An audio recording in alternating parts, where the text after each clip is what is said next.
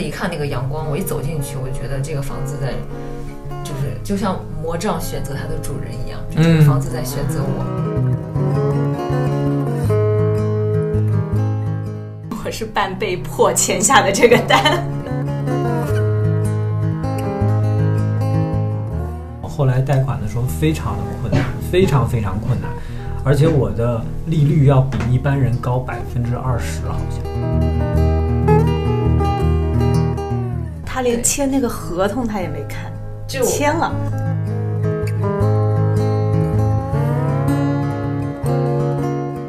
好好住的公司里都是一群没有房租房的刚毕业的年轻人，就是觉得你们没有资格。就我也没有，从来没有觉得说用家里的钱就是啃老这个词很难听，这就是家庭资产。嗯，我从来都没觉得它是个房子，我感觉我有了一个新的一个家人，一个朋友。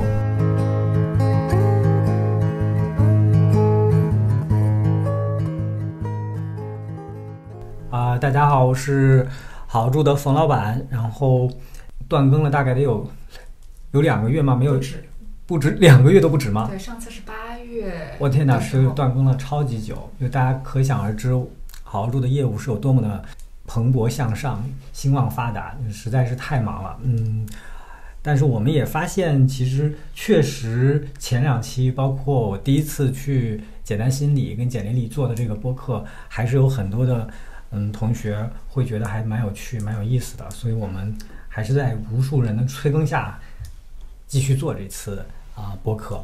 然后这次邀请到我们的三个我的三个好朋友，我们四个人应该算是都是突然买了房子的人吧？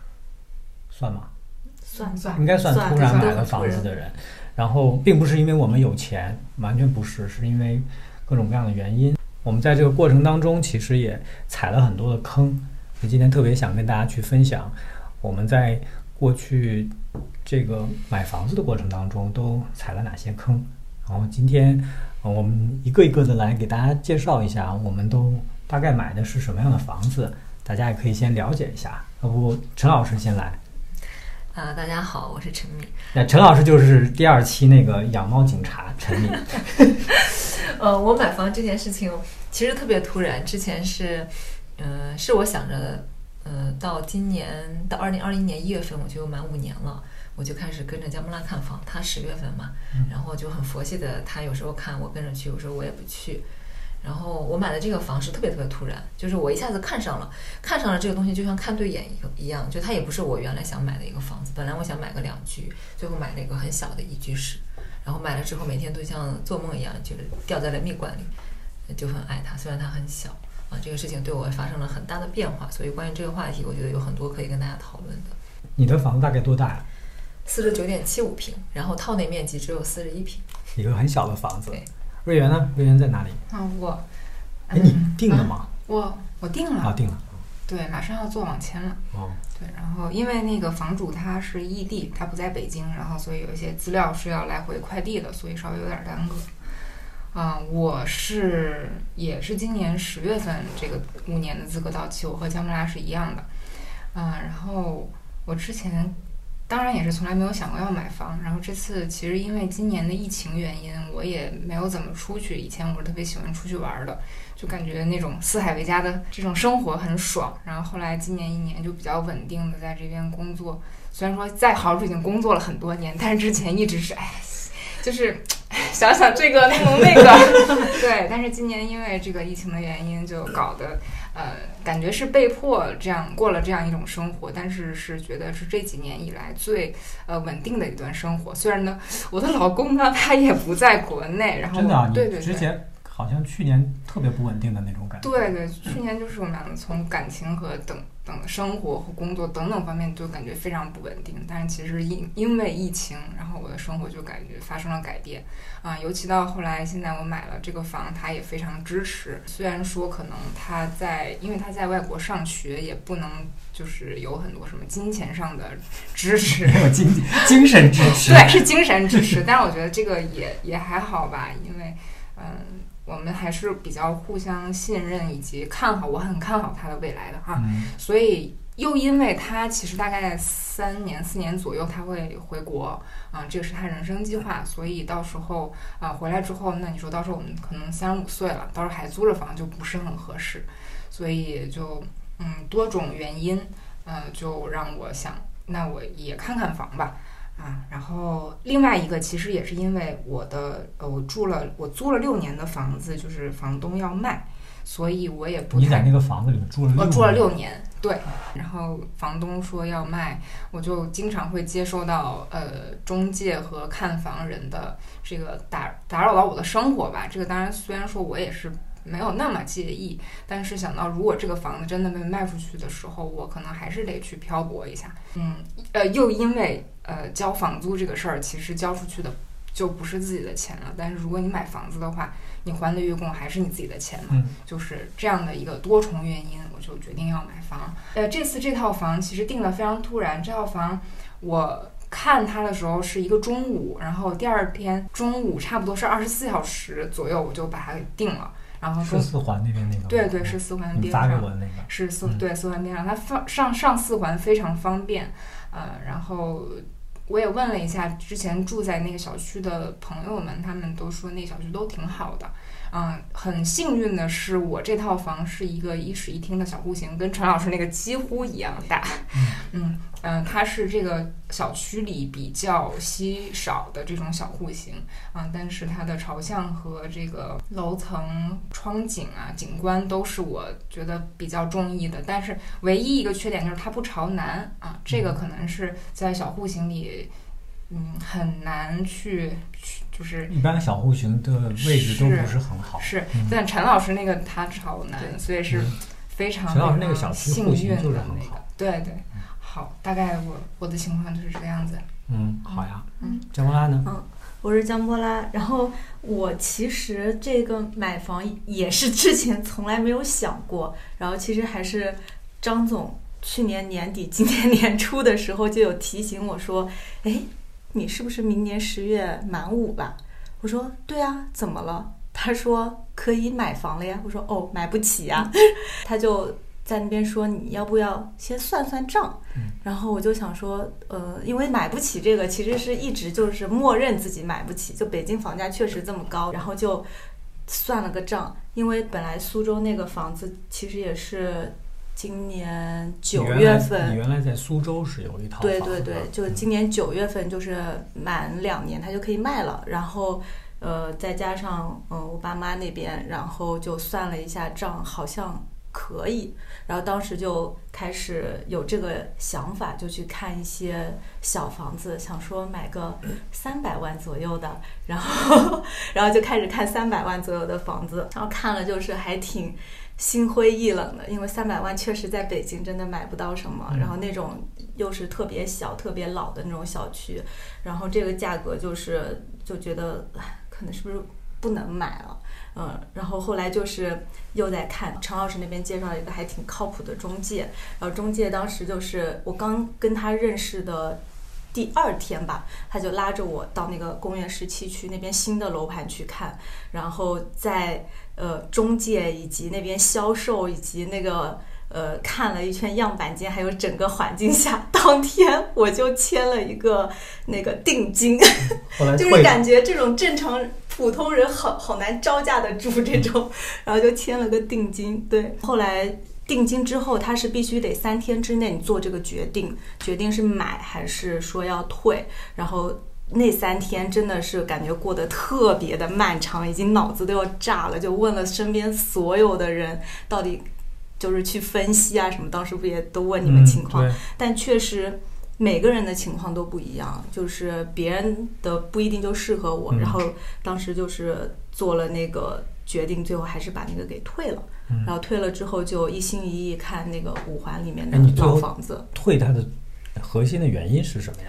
一个是他要两年以后才能拿到手，期房。对，然后那这两年我得一边付着他的房贷，然后一边我还得付着北京的房租，嗯，就是这个钱就得算一下。嗯然后另外他那边拿到手之后，我如果以后住进去的话，那他离最近的一站地铁有三公里。嗯就我没有车，就还挺远的，嗯就上班就非常不方便。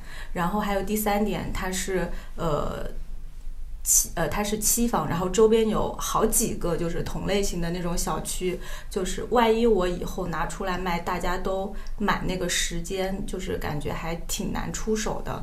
然后它再加上它是现金房，嗯，它的契税两年加上那个呃呃到手两年，然后再加上五年的现金贷。呃，好像就是，反正最后算下来是有八年以后才能卖掉对，如果是对于就是像我这种第一套房，就是还不清楚未来具体是不是就要永远住在那儿，就嗯感觉就还挺不合适的。嗯如果我现在就是有有小孩儿有家庭，确定在顺义那边上学啊什么，可能买那个还不错。嗯，虽然它的那个差不多的价格，它房子又新又大，小区环境又好，所以最后还是放弃了，去挑一个五环里面的老房子这样。嗯，所以你跟陈老师是后来买的差不多的地方，是吗？比较近。对我我们两个就隔了一条北小河。哦对，我们可以，我们可以这么走着去串门。我们三个其实是同一个中介签的，啊，你们三个，他一锅端了我们。我靠，那我你们是望京买房，那么你们对，你们没有请让他请你们吃个饭什么的？嗯，他已经吃了一顿了，对马上应该再吃第二、第三顿吧。哦，上次也拎了大闸蟹给我们。中介的套路，大闸蟹。我也收过中介的大闸蟹。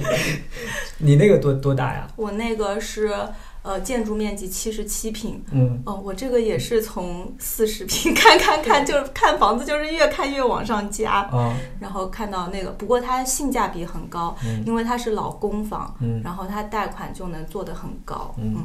OK，我的情况就是，我应该我是一七年买的房子，嗯，当时也是，哎，我发现我们都好像，就是我们四个都是突然买房子的，嗯。呃，之前可能也不是说没想过，就会觉得特别遥远。然后我当时也是，也是因为我租的那个房子到期了，然后我的房东突然给我涨了好多好多的租金。然后刚才瑞元提到，就是跟你的那个心里的那个安稳感有关系，是吧？我觉得我也是，就我发现我我后来就想，我当时其实是跟我家属感情就就还挺稳定的，我可能是真的没有经历过那么稳定的感情，我就觉得好像是可以就是安安安定下来了，嗯。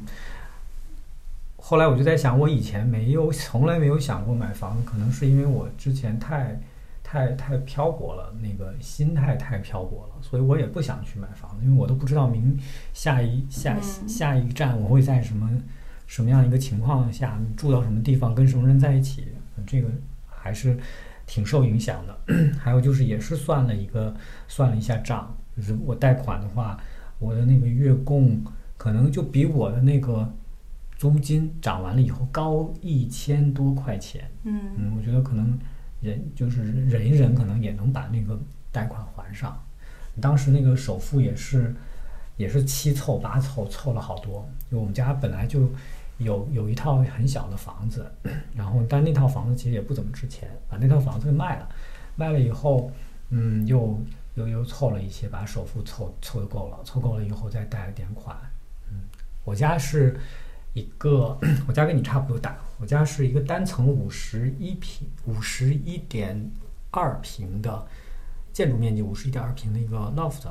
后来我我很现实，我就把它给打成两个整层了，所以相当于建面变成了一百平，使用面积差不多八十平的样子吧，大概是这样。所以你看，大家看听到这儿就会发现，我们四个都是，我们四个都是小房子，一个四十九，你是五十一。五，十一，你是七十七。七十七，我我算是八呃一百吧，一百出头八十，所以其实典型的首套房的一个用户，典型的之前也没有怎么想过要买房子，然后其实你花你从陈老师从决定想要看房到签了合同，中间经历了多长时间？三四个月吧。嗯，嗯瑞元呢？我是五个月左右。江妈呢？我其实得有七八个月，你煎熬了这么长时间呢？但是前面其实也是瞎看，就是真的就是沉下心来看，应该是从公元十七区那个开始，那可能也就三个月不到吧。我其实就是跟嗯着他屁股后面，他看完了房跟我们这小区不行，我就不看了。对，所以我们很省心，到后面就我们的经验都可以复用，就哪些小区是什么情况，交通的情况，小区里的环境，我们就直接告诉大家了。所以这些望京买房团就可以共享信息，嗯，嗯，后面就我们手里都有信息 你们你们都可以当中介。可以。对，因为就是其实我们已经把目标锁定在这个区域内的话，就是这个区域内就那么多小区，然后适合能买到的就那几个，然后嗯每个小区情况其实都了解了之后，确实能买的小区就那几个，就是在那几个里面去挑嗯合适的。嗯，然后又都是小户型，对，小户型其实也并不太多。你们买的应该都算是一室一厅吧？对，我是都是我们俩都是一室厅，他我那个是两室，嗯，我我才啊，因为你是老公房嘛。对我我在看那个两室之前，这是我看的第一个两室。其实我那之前都是看的一居室，嗯就是那个真的是中介带我看的特别划算。但我当时其实我是半被迫签下的这个单。对什么意思啊？那个中介去了之后，他可满意了，他说他特别喜欢。意，然后我当时特别介意的关系 我当时特别介意的一个点就是它是一楼，我是从来没有考虑过一楼。那一楼和顶层就是都是被我排除在外的，我从来不看这个的。然后那个房子进去是挺大的，采光也挺好的，但我就觉得这个一楼我实在是签不下去。然后就那天晚上。他拉着房主在那边聊价格，一直聊到半夜十二点，然后最后让我签字。那个价格就是他怎么说真的听起来像性价比很高像胁高，迫一样？听起来。对对，当时当时我就是签不下去那个字，然后就不签了。当时陈老师是不是不在你身边？对 他打电话问我，所以就是你的故事，就是中介看上了一套房子，然后你让我签，签，对，他就说你听我的，绝对不会错。你嗯签了吗？我当时没有签，我真的签不了。然后我是嗯哎，我我又好奇了，你你这么犹豫的一个人，我我跟我一定要跟大家说啊，姜波拉这个人是个什么样的人啊？他就是可以，他被人可以被人带跑偏到什么程度？就是只要一个人逼迫他做一件事情，就是吃屎，我觉得他有可能，只要逼迫到了一定程度，他也还是会笑笑的去把这个屎吃了的。不会臭着脸去吃。不会臭着脸吃，然后吃完了自己哭。你是什么原因最后坚持住了没签？都十二点了，我的天呐！哇，那是一大笔钱，那么多钱，我实在是没有办法签下去。嗯，嗯，然后那你怎么跟他说的呀？就拒绝中介，其他就实也是个挺难的事情。我其实没有说话，我就是那样站在那边他态度不明确，对，那样看着他，我也不进去，我都不进他们那个中介店，我就站在外面，哦哦嗯，然后，然后他就没有办法，感觉。对他也没有办法，他说，嗯。就我也不是拿刀架在你脖子上让你去签，就是没有关系。你要实在是想不清楚，今天你就先回去。嗯嗯，然后就是到最后我就先回去了。到第二天，经过一圈的就是盘问以及就是计算，还有什么，就觉得那个确实是性价比还挺高的。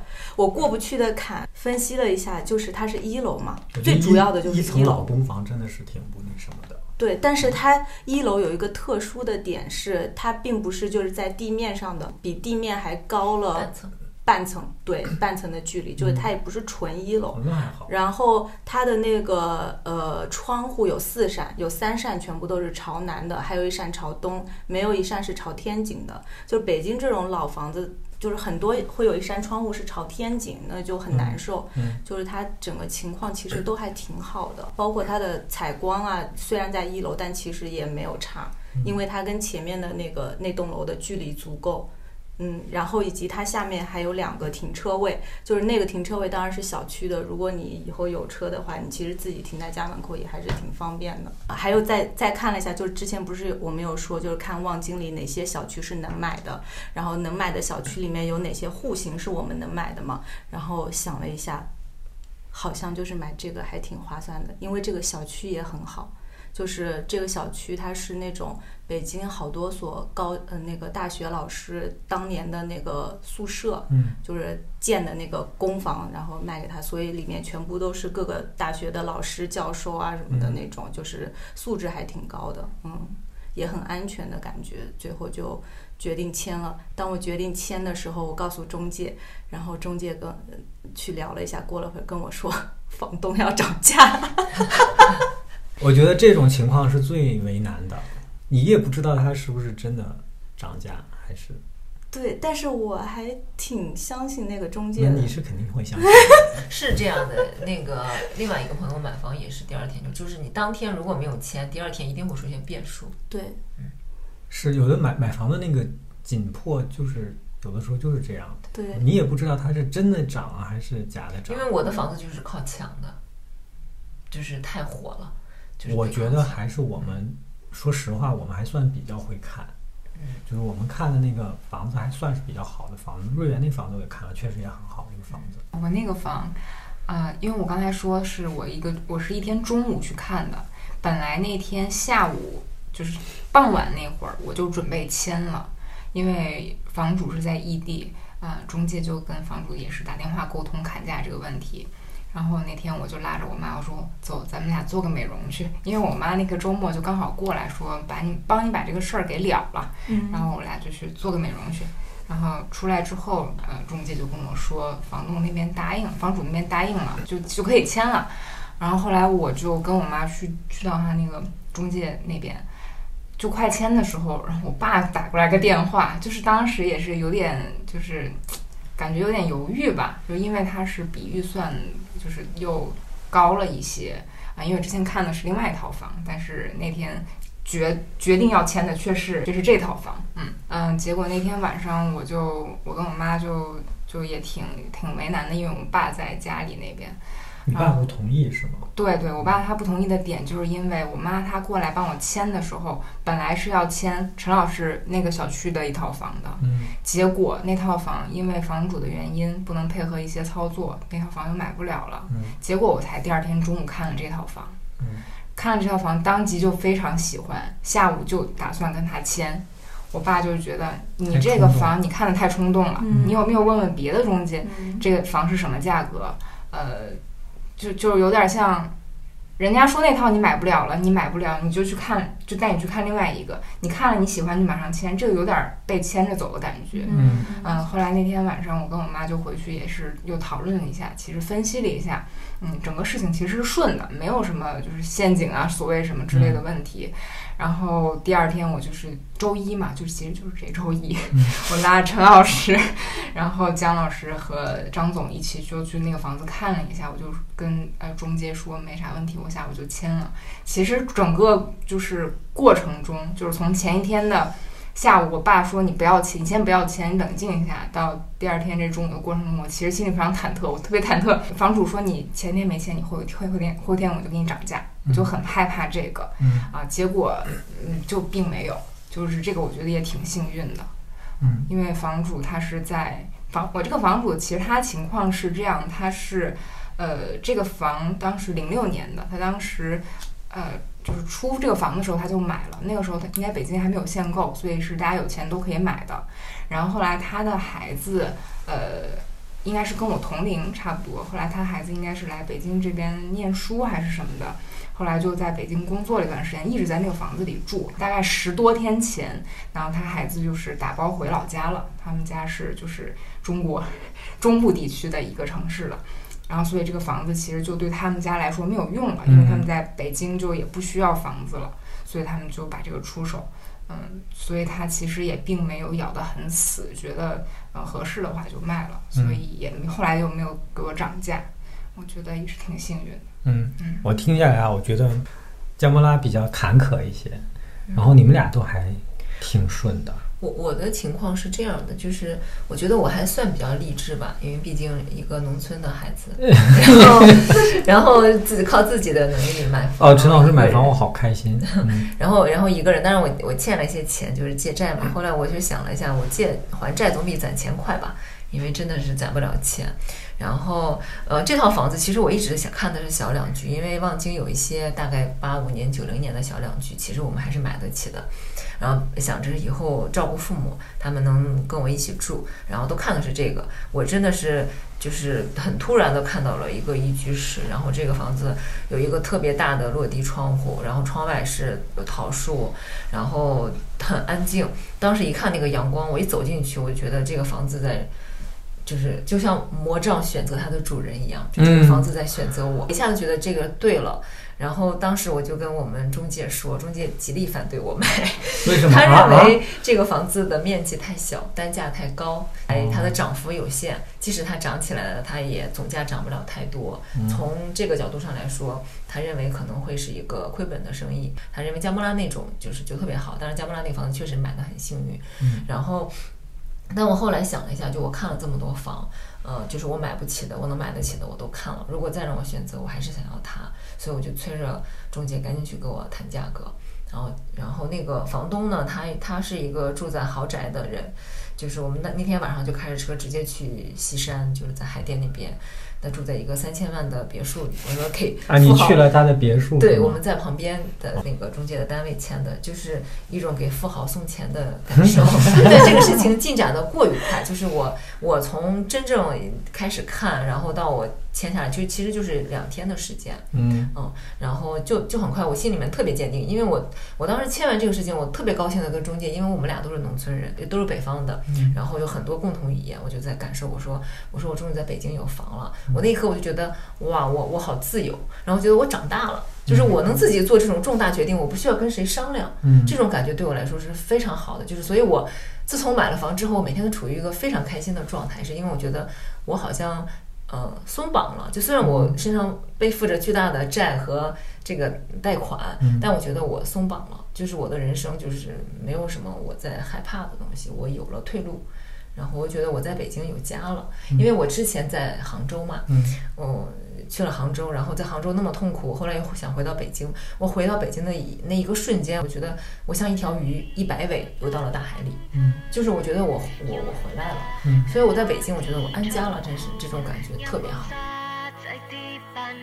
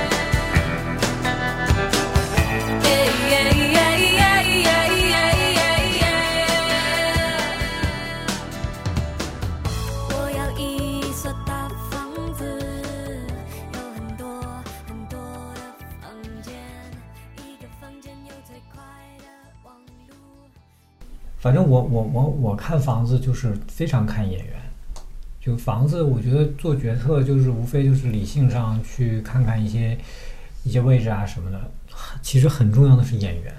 我是真的认为找房子，包括以前我租房子的时候也是，眼缘如果不好，就算理性上再划算，我也下不了这个手。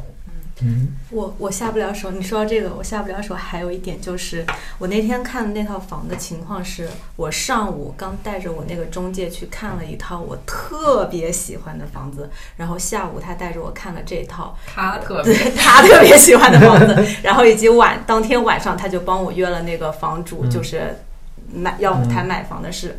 我上午特别喜欢那套是什么呢？我去看了。两三次，那个小区也还不错。然后它是个一室一厅，然后南北通透。呃，它有一个二十五平米的露台，然后并且它不是顶层，它是次次顶层，就是那个小区是呃一层一层往上退的那种，就每一家都有露台的那种，就特别好，而且它是有两个露台，一个是那个二十五平米的大露台，然后卧室还有一个小小的露台，然后厨房外面是一个阳台，就是整个房子哇，我我简直喜欢上了。买它？就是我第一眼看到它，我就开始在设计它，我这边要怎么弄，那边要怎么弄。就是他在我脑子里，就是一直就是我不断的在这边要要要要要想，我幻想住在这里是什么感觉。啊然后不买它的点是什么呢？查了一下那个小区，就事情比较多。一个是他在两千零几年的时候，凶宅吗？不是凶宅，是那个哦小区整个怪怪的。嗯然后两两千零几年的时候，他那边就是有爆出，嗯，小孩儿还有老人就是记忆力下降、睡眠不好，是因为他帮旁边有两座呃那种什么信号发射塔还是什么，嗯反正就是辐射那种磁辐射还是什么的影响，对身体的那个什么呃影响掉发呀什么之类的。嗯然后并且那两座塔至今还在。嗯就都没有弄掉。然后他到一几年的时候，又因为物业的问题闹上过央视，嗯就是非常严重的那种。以及那小区里，其实走进去，除了那栋房子，我就是特别喜欢它小区里的那种安静，就是有点怪怪的，嗯是那种不是就是很宁静的那种安静。感觉风水有点问题。对对，就是所以就是还哎，是放弃了。你说的这个还真是，就是小区也不是安静就好，嗯，有的小区啊，你，像陈老师那个小区，我感觉是一种宁静；对它是有的小区进去是一种死寂，嗯，嗯，是的。还是有气场问题。是的，所以那个房子本身就算再喜欢，就也没有办法买它。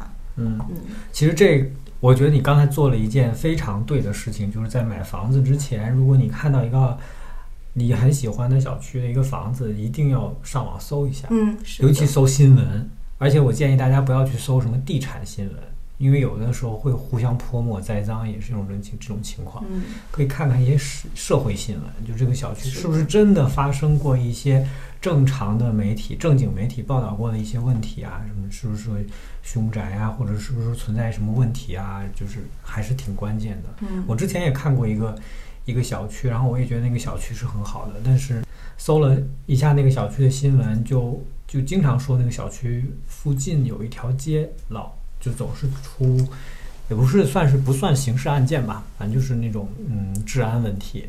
后来我就没没再考虑那个地方。嗯嗯，所以上网搜搜还是有有必要的。嗯，我我整个呢我是最快的，你们能猜到我从开始看到签约多长时间吗？你们有人知道吗？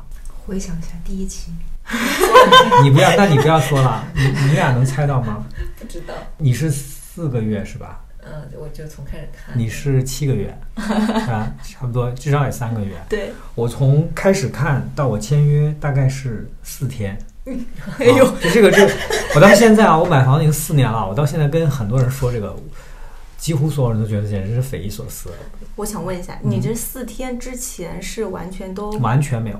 我也是没看，也没考虑，对，众所周知，我就是一个执行力超强的一个人。然后就是我要，我是用我家属说的话，就是我认定要做的事情是说破天也不会劝得动我的。你怎么敢下这么大一个决定在四天之内？我觉得有的时候，嗯人到了一个节点上，好像你就有一股神神奇的力量推着你往前走。我其实买房那个，就像刚才说，我是个很理性的决策，然后我也没有想太多。它哪些点让你觉得可以立马就是它了？你说我那个买的那套房子嘛，为什么？其实为什么是四天这件事情，嗯很有两个很简单的原因，我觉得也是挺好的借鉴。就是第一，就是我其实之之前从来可以说从来没有想过我要买房，可是我真的有看房的爱好。就上次我在那个简历里那个 到他那儿，我们我发现我跟简历里有共同的爱好，就是看房。就我们想看喜欢看房，真的不是因为我们要买房，就是因为我们单纯的喜欢看房。而且我会意淫，你知道吗？就是这个这个，我是觉得大家真的要培养一下看房以及意淫自己买房的这样的习惯，这是一个非常良好的习惯。你就会去想，哎，北京这么多的小区，如果我要买，到底哪个小区是适合我的？我就真的会特别认真，就真的假装自己会要买那个房子，我还要去看房。所以当时我突然决定了我要买房的时候，整个北京这么大，这么多的小区，我只考虑三个小区，因为我在过去的三四年里面，我已经看了很多很多小区了，就是所以我已经根据自己的需求，已经收缩到了只有三个小区。然后我快速的就看了一下，其中有一个小区已经长得高到我完全不可能买得起了，还有一个小区位置稍微有点差。就我最后还没有妥协的一件事情，就是我还得离地铁近一点。最后就决定的就是我现在那个小区，然后再往下一步就是第二个很快的原因，就是也是我觉得是我性格的原因，就是我想明白要干这个事情，我就要竭尽我所能的把所有的准备工作，所有能做的事情全部在最短的时间内全部做好。所以我大概约了两两两三个中介，见了一下，就跟面试一样，就淘汰了其中两个中介，最终选了离那个。后来的那个中介，嗯，然后马上跟他约了，看了那个小区十十套房子，符合我需求的，用了半天多的时间，我就把这十套房子全看完了，嗯，然后看完了以后，我就很快就决定了，到底要哪一套哪一套，所以就很快，我是当天看房，当天决定，当天约房东，当天见房东。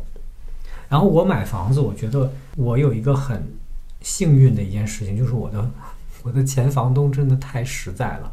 他见到我就跟我透露了一件一个非常重要的细节。什么？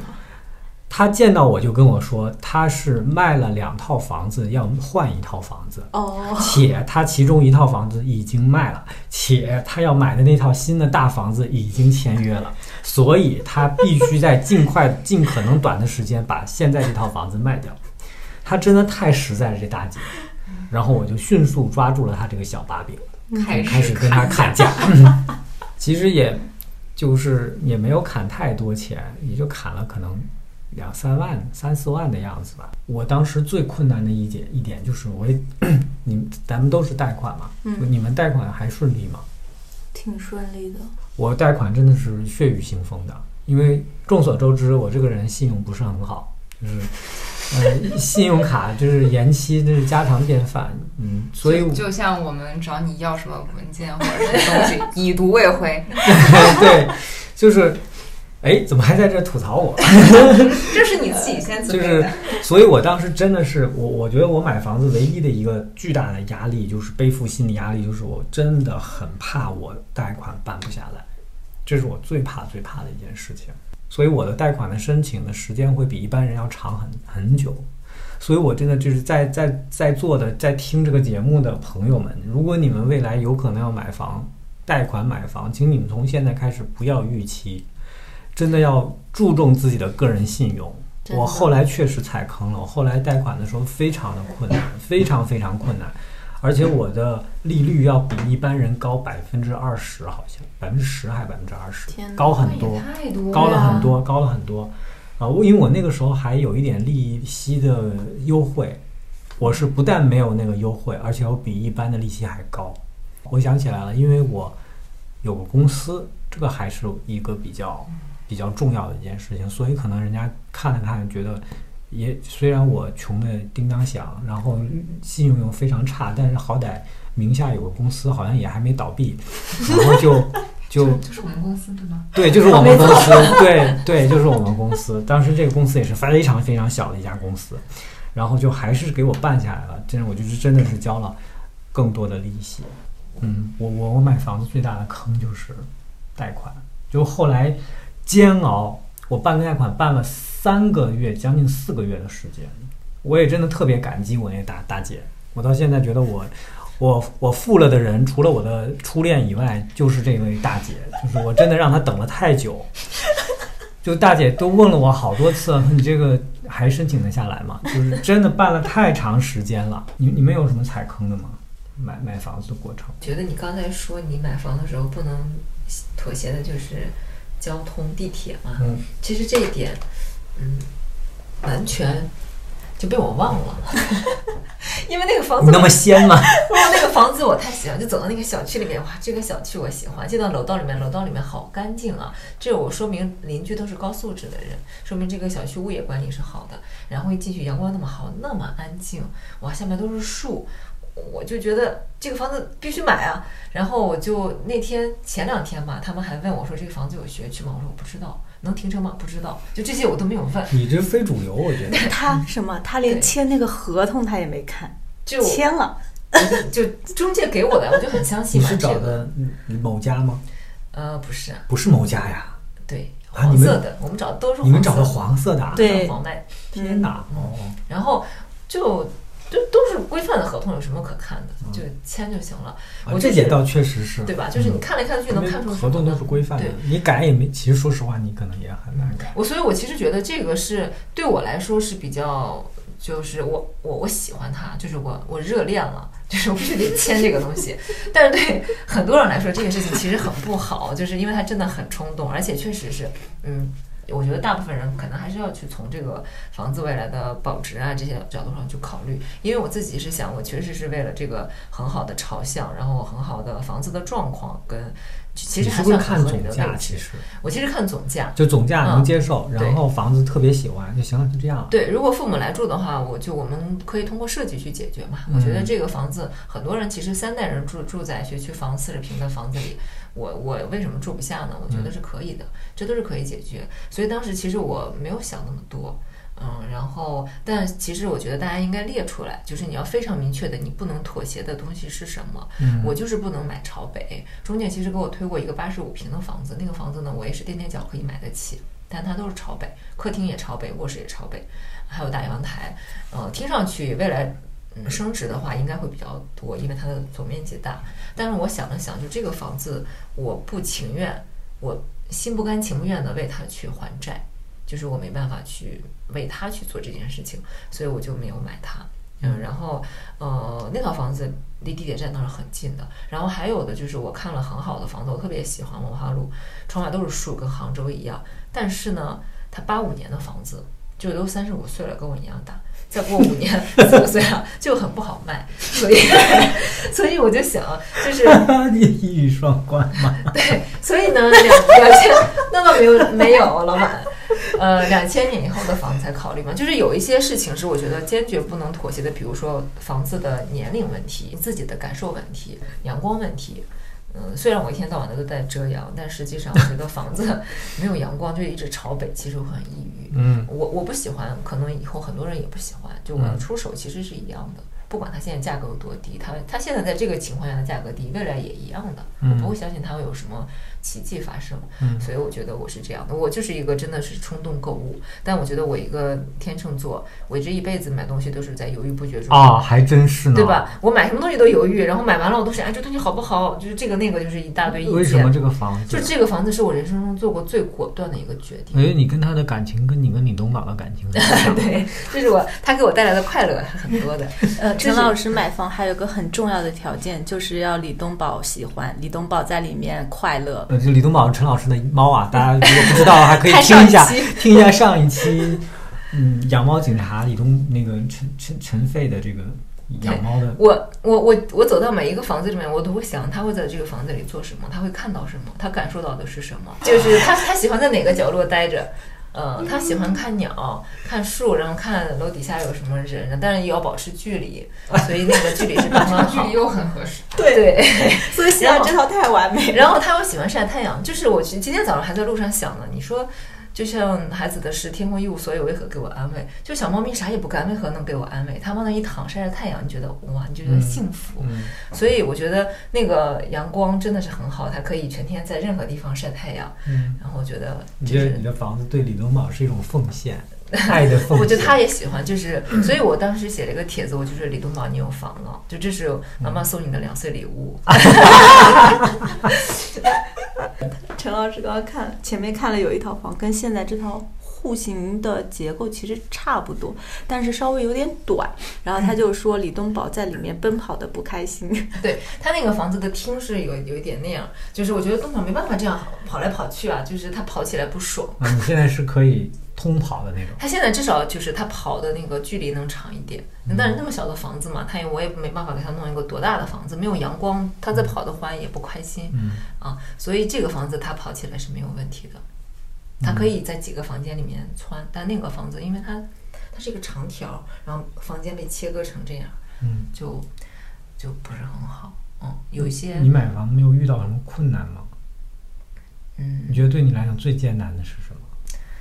对我来讲最艰难的呀，就整个过程其实也比较稀里糊涂，嗯，也是算了算账，发现哎可以买，然后对我最痛苦的其实是借钱，嗯，就是我我是一个怎么讲呢？我觉得，嗯，我我这么多年，其实我手里没有多少钱，是因为我的钱都借出去了。就朋友找我借钱，我可能就二十万这样，十五万这样的借，然后也不要利息，因为呃都是比较好的朋友，他们都是要买房，就人生中的大事嘛，就我嗯能够提出来的理财，我都会借给他们。嗯呃就是所以导致我要买房的时候呢，这些人也都是在还债中，他们也都很艰苦，他们没办法借给我钱的。嗯就以我们的交情，他们其实没办法借给我钱，所以我去找找别的朋友去借钱。嗯然后，但我觉得，就所以我，我我这个人特别害怕借钱，他们知道，就是我嗯欠债这件事情对我来说非常痛苦。所以你刚才说你的信用预期，我从来都是提前还，嗯，我的信用卡是五号还，三号一发工资那我应该是那种很喜欢借钱的人。就是三号我就会把钱都还掉，因为我没办法欠着谁的债。嗯我属于那种，所以我这次借钱，其实是我真的那两天我都在很痛苦的度过，就是要去跟别人借钱，然后我都压力很大，我都会跟他算利息，然后告诉他我什么时候会还你，我的计划是什么，然后大概是什么情况，我都会说得很清楚，呃。就是就是让我很感动的，还有一些朋友主动跟我说说你要是需要钱，你跟我随时讲。但其实对我来说压力很大，嗯所以我明年后年我就是就制定了我的生活计划，就是要还债，嗯就是这这个会伴随我很长时间。就是买房这件事情对我的生活影响其实还是挺大的，嗯是因为我有我有我我我必须这个事情逼着我，我得把它完成，我要同时还银行的钱，还朋友的钱，嗯。这个是对我来说最难的事情，家里几乎没有什么太大的阻力，因为我自己做决定，所以我其实是觉得，我们刚刚一开始进来的时候在讨论的是，买房这件事情作为一个目标，其实我们的人生都没有特别明确的目标。我自己是一个被情怀、被一些虚无缥缈的理想驱使的人，就我的人生使命都是要完成一些，就是这个为这个行业做出自己的贡献啦，就是要要要怎么样，都是一些听上去很理想化的东西，它不实际。它不实际的点就在于它没办法清晰的指导着你，它没办法拆解。如果我的目标是等到我满五了，我就要买房，那我的买房，比如说我可能要买一个多大的房子，这个大概是什么样的预算，我要攒够多少钱，那这个目标是可以被拆解的，我是可以每年去定我的攒钱计划的。但实际上我从来没有过，所以我觉得我是稀里糊涂，就是做这件事情。如果我们很早就以这种有有自己精神上的目标，也有实际生活上的目标的话，其实你是很容易，就不是很容易，但是实际上你是可以接近这个目标的，它是很实在的。我们是没有被目标指导着的，就真的是我觉得我们都很幸运。我真的从来没有想到过我会去贷那么大一笔款，嗯，这个对我来讲是我从来没想过的事情。但是确实，我到现在上个月吧，上个月还上上个月，我是正好交房贷交了满四年了，我还有好几百期没交完。但是那天我一个朋友问我说：“你你你觉得压力大吗？”就是我说其实还好，好像它确实变成了一个目标了。嗯就是很难说啊，就就就人压力对一个人来讲，就是适度的压力，其实还是会变成一种，也不是说不上是动力，而是一种存在感吧。嗯，我我现在觉得我们家的那个房子就是我的一个巨型的存钱罐对，啊。是这样的，我我也是这种感受，因为我们其实像我们这些人真的比较随意，我们没有很强烈的、很明确的攒钱目标。其实钱真的稀里糊涂没有了，你要回头看的时候，你都不知道这钱花到哪儿去了。这个房子是让我对我来说是一个强制存款，我就当存钱罐呗。如果有一天我的生活迫于无奈，我我病了，我要一场大病，我要看病，家里人病了或者什么的，或者我实在是公司倒闭了，没有我难以为继生活了，我就把它卖了嘛，卖了，然后我就就是大不了就又回到一个没有没有没有房产的一个状态。我其实是觉得，嗯，我不因为我不知道什么人在听我们哈，就有没有房子。如果还比较年轻的话，就是如果你也没有什么职场上的规划迷茫，就是你也不知道该怎么办的时候，其实你可以把这件事情作为一个目标，因为我们都是要居住的，对吧？你你都你很大概率上会拥有自己的一套房子，你可以把它当做一个其中一个目标来对待。这样的话，其实你反而会去再重新去思考你的工作该怎么办，我怎么样涨工资，我怎么样赚更多的钱，这个话说给我听的。我我我我才能我才能就是就是才能让自己不过得不那么辛苦。嗯我觉得，所以我是觉得对大家来说，还是我还是很强调这件事情，就是目标，尤其是女性，我觉得，呃，女性要。要有安全感，要在城市里面找到归属。其实很大程度上，你可以去想这件事情，嗯，没有什么实现不了的。我 我我我我其实非常不喜欢一个词叫房奴，讨厌程度类似于蜗居。人们为什么会把自己当做一个房奴呢？你贷款买一个房子，你不你不你没有变成他的奴隶。嗯，如果你有一天觉觉得受不了了，你你你完全可以把它卖掉，卖掉又怎样呢？卖掉了，无非就是继续租房子或者换一个城市生活。对，你为什么要默认自己一直要被他奴役呢？就是所以我我自己就觉得，我虽然背了一大笔债，但我觉得我更自由了。嗯，就是我，我觉得这个东西放在那，我很安心。可能很多人觉得是房奴，是他做的所有事情都是为这个房子在打工，但实际上这个房子只是你的一个一个工具也好，或者他他其实给你提供了更好的。而且如如果他说，如果我们有个前提是它不会大跌，甚至不跌，甚至微涨，你你还贷款这个事情，不就是在为自己存钱吗？而且在北京有很重要的一点，就是你过几年你的那个房租就赶上你现在的月供了。嗯，就是北京房租涨得真的是太夸张了，所以我当时也是算了这个账，就觉得还是得买。而且我当时也是想，就是如果过几年实在是还不起或者发生什么变故，大不了就卖了呗。嗯而且我觉得买房就是这件事对我而言有一个很重要的点，就是感觉一下子成年了。就我之前的心态都是有多少花多少呗，年轻人买啥房呀？花钱多自由呀！我今天想买玩具买玩具，想出国出国。你要买了房，你就是没有办法去支持自己别的爱好啊，或者是生活那些了。但是就也有可能 三十岁了，然后就是突然想到，可能没有过几年，就是也差不多要退休，然后养老，然后什么情况？这 就是突然想到过于远。啊 对，然后总觉得就是还是得在就是不那么年纪大的时候去做一些为未来做一些规划或者是什么，嗯嗯，就很害怕就是嗯孤独终老。刚才说到我前一天晚上本来马上就要签了嘛，嗯然后回家睡了一觉，第二天其实才签。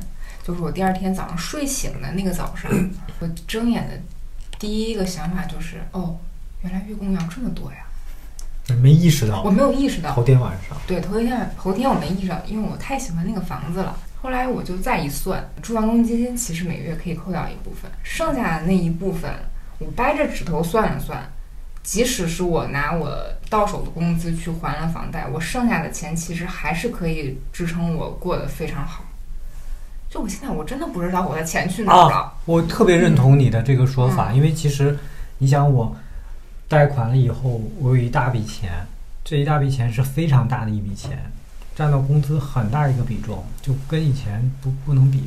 然后你也会突然其实发现，好像生活没有什么特别，就是说质量没有极度的下降，确实是有一些嗯以前不太正常的一些，呃就不是消费习惯对嗯不太正常的消费习惯，过于散漫的消费习惯，你是不能那样。嗯，但是好像你不那样的话，也没怎么样。对而且可能会更好。对，我们其实都会觉得买房其实是优化了我们的生活习惯，对吧？就我们的人生进入了另外一个阶段，对就我变成一个成年人了，对就是我理性的消费了，对，嗯，我买房以后最大的一个变化就是，我再也不买特别贵的衣服了，这是我最大的我今年一年都没买过玩具。什么东西？玩具。你以前要花多少钱买玩具啊？嗯，就他那一就很多是吧？对，嗯，你这些玩具都很贵是吗？嗯，哦那个叫潮玩，哦，好好，那个不是随便的，那也不是手办是具，对，不是。大家可以去姜妈拉好住的账号去看一下他们家的玩具，张老师其实晒的不多，但是有很多理念方面的。确这实这些都是我。的孩子们。对，哎，我真的我我你们都有孩哎子，，说到说到这里，这真的是我好像从买了房子以后，我就开始经常买优衣库啊，就是挺便宜的衣服，嗯但我也没觉得我真的没有觉得我的生活品质下降了。而且我以前就会觉得，就女女生嘛，总觉得打开衣柜没有衣服穿，其实没有衣服就是没有新衣服穿，总觉得要买新衣服，要买新衣服。但我其实今年基本上就是也没有怎么买衣服，但就还穿的以前那些衣服，也觉得就是我也觉得还好天天看你都像穿新衣服一样。哎，我正好不一样，我是一个众所周知就是买了不用的人，就是我有很多东西都挂着吊牌放在那儿，我都不用。现在正好我就不用买了，还穿那几件，还这样，就是挺好的，对，嗯，没有什么损失，没有任何损失。现在是一群就是背背债的穷鬼在这边 说一些自我安慰。我们我们的心态真的还挺好的。对，嗯，所以我觉得买房子这个事情，就是第一，如果你比较肯定说这个房子它大概率这个房价不会暴跌，是这样，就是因为我们都是刚需，嗯，所以没什么可说嗯是的对吧？我们都要住嘛。是我我当时也在想，就是哪怕这个房子跌了，或者是怎么样，那我总要有个地方住吧。就是这个东西我拿来住也是好的，因为当因为今年不是那个嗯股票什么那些市场什么也还挺好的嘛，然后就想说，那这笔钱是不是买房子不值啊？是不是应该有别的更好的投资啊？嗯对。但后来想想，就是其实还是买房子更好，毕竟它是一个房子，你你再怎么着还能住，那股票亏了就啥也捞不着了。至少对于我们这个阶段的人来说，还是嗯买房比较合适一点。嗯我跟那个冠群嗯聊过这个事儿，就是我签了房子的第二天，我俩单独吃饭，我就跟他聊这个事儿。我说你为什么不买房？嗯因为冠群他是其实家里也还蛮好的，就是家里都是老师，父母都是老师，然后他有个哥哥也在北京工作，然后他哥也挺能赚的，其实他也挺能赚的嘛。我说你为什么不买房？他说我没有女朋友，我不需要。哎，我这这个时候我想为冠群老师打个广告，他 是一位非常优质的男性，八八几年，八八八年八八年，冠军江88年西人，江西人，全能，对，然后啊，做饭很好吃，烤的小饼干、小面包都很好吃，人也特别好。对，然后是一个有品位的技术不宅男。哎，他还很喜欢出去玩，然后有有有兴趣的话可以 留言联系。好，我说回来，他说我没有女朋友，没必要买。然后我就说，那有的事儿你不跨出那一步，你说不定你永远没有一个电话。我说那你说不定你买了之后就有呢。但也这这话也不是说你将来的媳妇儿是因为你有房才跟你在一起的。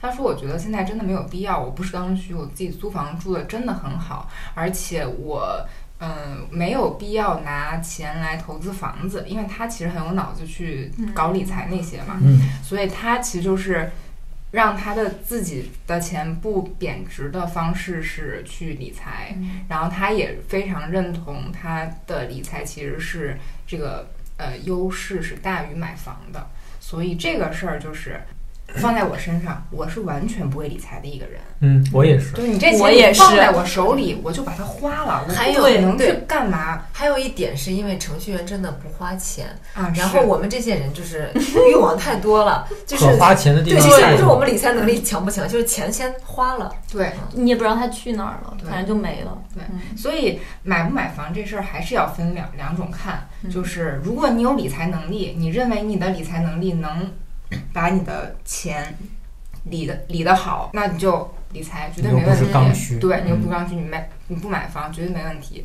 可能买房就是属于我们这种又没有理财能力，然后也想去攒一点钱嗯是，的人，是这样。对，我买房之后，我可能我对我们 APP 上很多用户的发言有了更深的感受。以前我自己没有房子，嗯，他们说什么，其实我是没有很强的感受的。嗯现在我一下子理解了很多人的那种欣喜啊，我终于有家了，在好好说上的那种幸福感，就一下子明白了。就是大概在呃两三年前，就是一一七一八年左右的时候，那个时候我我们 app 其实说实话，嗯，没有特别固定的规模，就是也是一个探索发展的时候。那个时候不是在做社区运营嘛，嗯然后就经常会看到一些就是评论或者是那个大家发布内容或者什么之类的这种这种东西。然后印象很深刻，就有一个人他说。好好住的公司里都是一群没有房租房的刚毕业的年轻人，你们凭什么去对这个呃社区里，或者是说对你们所输出的内容去有这么强的引导对是对对对对，就是觉得你们没有资格。嗯但是陈老师这句话说完之后，我就觉得这个从那一刻起，我们都是有这个资格的人。嗯，我去年的时候还跟我一个认识的人说，我说就是，嗯，你作为一个公司的老板，然后尤其你是在某个行业里面的，都会希望大家就是同事的生活在你所在的这个行业里面是最好的。比如说你是在医疗行业，那你就希望能够给同事提供最好的医疗资源。你你如果是马蜂窝，对吧？你你携程，你就希望能够让同事们多出去玩一下。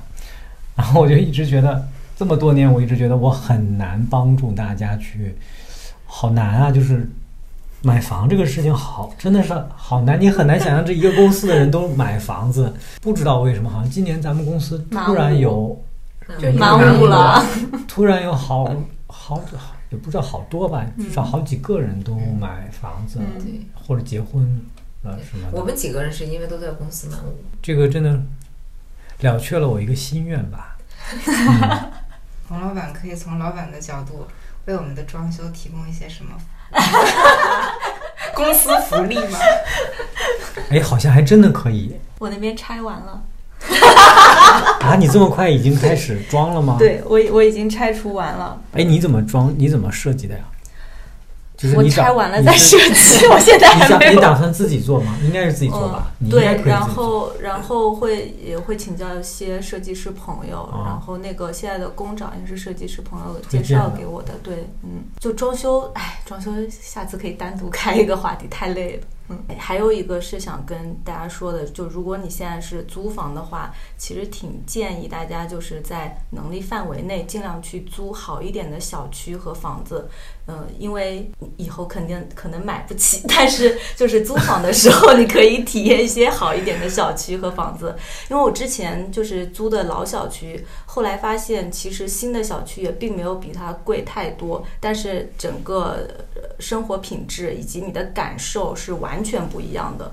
姜老师说的这个，有一些其实是在我们第一期播客上已经聊到的，因为我们第一期播客的那个年轻人第一套房，对要注意些什么。嗯其实那天呃聊到的时候就，大家已经把很多很具体的变量因素都已经说到了。那期也有热心的课代表在下面有一些回复，所以我觉得如果有打算或者是嗯考虑，或者是你可能也并没有考虑，只是你兴趣吧，你去去看一下这个东西，去进行一个排列和对比，把自己心中对于一套要买的房子的各个项目去进行一个一二三的去排列，哪个对你来说最重要，哪个对你来说最不重要，等等等等，这些只要你列出来，你其实你的看房之路、选房之路以及买房之路就会清晰非常多。嗯，就是那期咱们录完之后，然后他上他上线的那天，我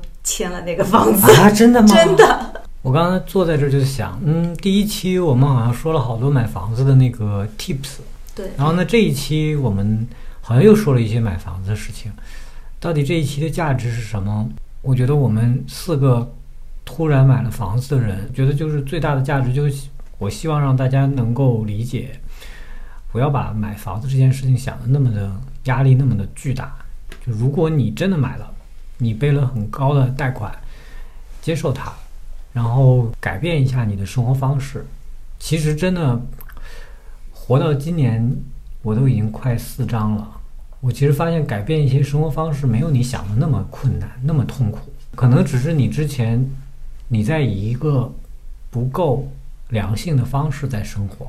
我现在真的挺后悔之前乱花了太多的钱，我自己的一个感受是我们今天其实我们聊的比较随意，也都是很个人的一些情况，是不通用的。但我是觉得，嗯，能对这个话题感兴趣进来听的人，一定是还没有买房、有置房产的打算，或者是一些就是离这个还有点遥远的年轻人。对已经买房的人，其实阻力这件事情嗯存在了。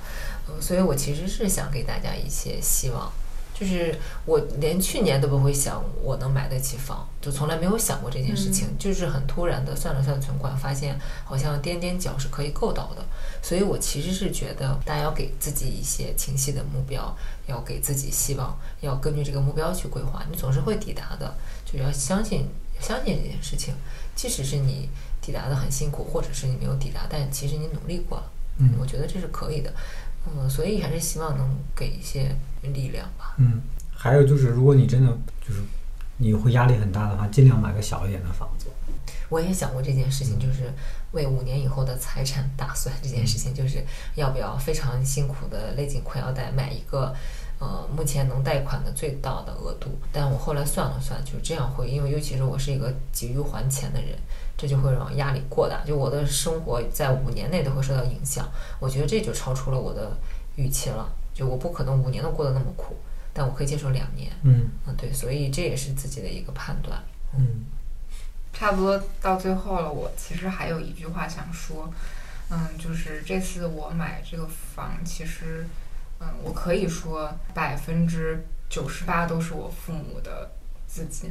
就是陈老师说他的这个情况，我是完全没有办法比的。就是我我我我都想不到，如果我不靠父母，我 陈老师这过于励志了。对，这陈老师这个这个例子过于励志了。我我觉得，反正像我这种，可能姜老师也差不多，我们都是九零后的独生子女，嗯、家里其实愿意为我们付出很多，啊、有时候其实心里想一想，觉得这么早就呃出来不在他们身边，是不是？然后又要在这个时候跟他们要这么大一笔钱，然后这个事儿感觉心里好像挺过意不去的。然后，但是后来我跟我爸妈说这个事儿，他们其实嗯，并不觉得。调整一下情绪。他们其实很开心嗯啊。首先一个事儿就是，如果说买了这个房，他们以后来北京找我，原先的话可能就是说，呃，去找闺女待几天，住几天，然后现在就是去我北京房看看，哦，就是有这种心里其实很理直气壮的这种感觉。然后因为其实呃一些现金可能对他们来说也就是呃炒一炒或者是理财一下，就是也还是他们账户里的一些钱，他们其实也愿意把它变成一个呃另一种资产的形式。虽然说这个房子是我的名字，但是因为我们是一家人嘛，也不会说很在意这个事情，所以其实我一点儿也不会觉得说啊我啃老，就是这种我是觉得。觉得我不太认同，就是其实你可以换一个角度想，是的，你是在跟你的父母一起把这个雪球滚得更大。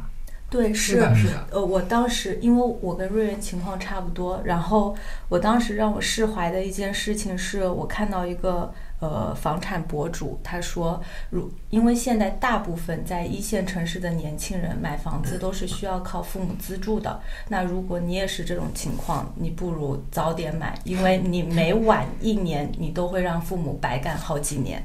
就听了这句话，确实是因为这是一个家庭的资产我。我信了这句话。嗯我我其实觉得，因为我自己说这个事情，并不是什么就是说优越感，或者说我存够了多少钱，其实也是很辛苦。毕竟我工作比你们时间要久嘛。我我自己的感受是因为我从小我的父母，因为我们家在农村，我父母从小就告诉我。呃，不要跟别人攀比，因为咱们是农村，就是以后你自己出去了，什么都得靠你自己去奋斗。然后呢，我又不是一个特别有志气的人，就我听了这句话，不会觉得说好，一切靠我自己去奋斗。我说，我就心里想着，哎，反正我也买不起，没关系，我就开开心心的活着吧。就我没有想太多，就这些事情我没有什么规划，我也没有变成一个多么励志的，呃，什么大女主，呃，就就是一个比较普通的人。所以我其实是觉得，如果家里面有条件，真的是这个房子可以早点买，要不然真的我们现在付的首付已经很高了，嗯啊，就我也没有从来没有觉得说用家里的钱就是啃老这个词很难听，这就是家庭资产啊，嗯买房就是一件大事，它不是一个真的就像买一件衣服一样的事情。嗯，所以父母如果能资助是最好的。我我是因为父母就是那么点儿钱，然后他们以后要养老保障，所以呃，所以我不会动。嗯，这这主要是这个问题。嗯，所以我觉得今天主要还是给大家按摩按摩，做做按摩，心理按摩。嗯，因为看到确实看到太多人买房子以后压力太大了。嗯嗯，豆瓣有很多买房小组，就是买房小组其实特别浮躁。这件这个东西我在好好住上没有看到，因为大家对于自己的财富还是更喜欢自己家，就别人家再怎么好，我也没有那么酸。嗯，就是但在豆瓣上，因为有很多年轻人，而且每个人都在分享自己花了多少钱买了什么房子，嗯，父母能给我拿多少首付。其实很多人会觉得说有一点酸。就别人为什么那么多钱？别人怎么工作这么几年就攒了这么多钱？其实每个人情况是不一样的。我觉得根据自己的情况来做就好了，心态放平一点，就是自己的生活才是最好的，才是你最珍贵的嘛。所以我觉得不用去攀比，不用去焦躁。我们最后每个人跟自己的房子说一句话吧。如果你可以跟他对话，我我我我自己内心的感受就是，这个房子，包括我的一些朋友也说。说它性价比不高啊，这个那个，包括中介也专业的房地产人士也给我这样的判断，但我是觉得我买它一点都不后悔，我很喜欢它，我全方位的喜欢它，我完全的接纳它，嗯，就不管以后它能不能给我带来什么多么大的财富的增长，我都很高兴我能遇见他，能拥有他。好像谈恋爱，你呢？我，因为我最开始提到。嗯，这个房子的景观让我非常的满意啊，因为我现在是我现在租的房子是一个在卫生间里上厕所的时候可以看到望京 SOHO 的一个房子，所以我对景观是非常在意的。那我后来订的这套房子，它可以呃让我看到四环，可以让我看到大丁子西山。然后另外一侧还可以让我看到美院。我希望我以后能有很多很多的机会，很长很长的时间，能站在这辆 站窗前，就什么也不用想，就看着就行，很开心。我的话，虽然它不是我一见钟情的房子，包括买它都是，嗯，不是那么像陈老师那样，哇，就是它的那种感觉。但是事实上是，呃，当我签了之后。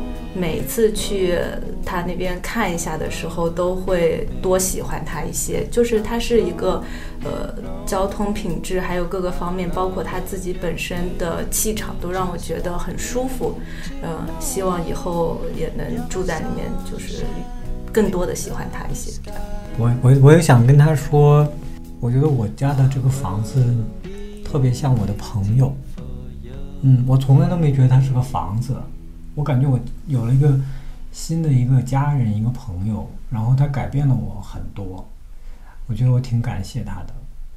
就我最想跟他说的就是，你你在我心目当中真的他不，你不是一个钢筋混凝土的一个房子，你就是我的家人。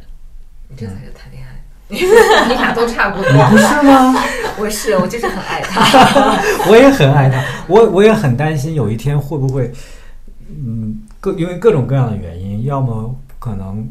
公司破产了，要么我发达了，我可能要离开他，我真的会很担心这个事情。但是有一天就享受一天吧。嗯，发达了不需要离开他。没想过。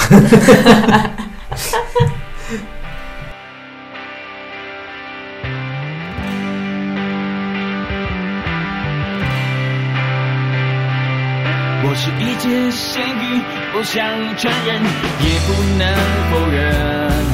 不要同情我笨，又夸我天真，还梦想着翻身。咸鱼就算翻身，还是只咸鱼，输的也诚恳。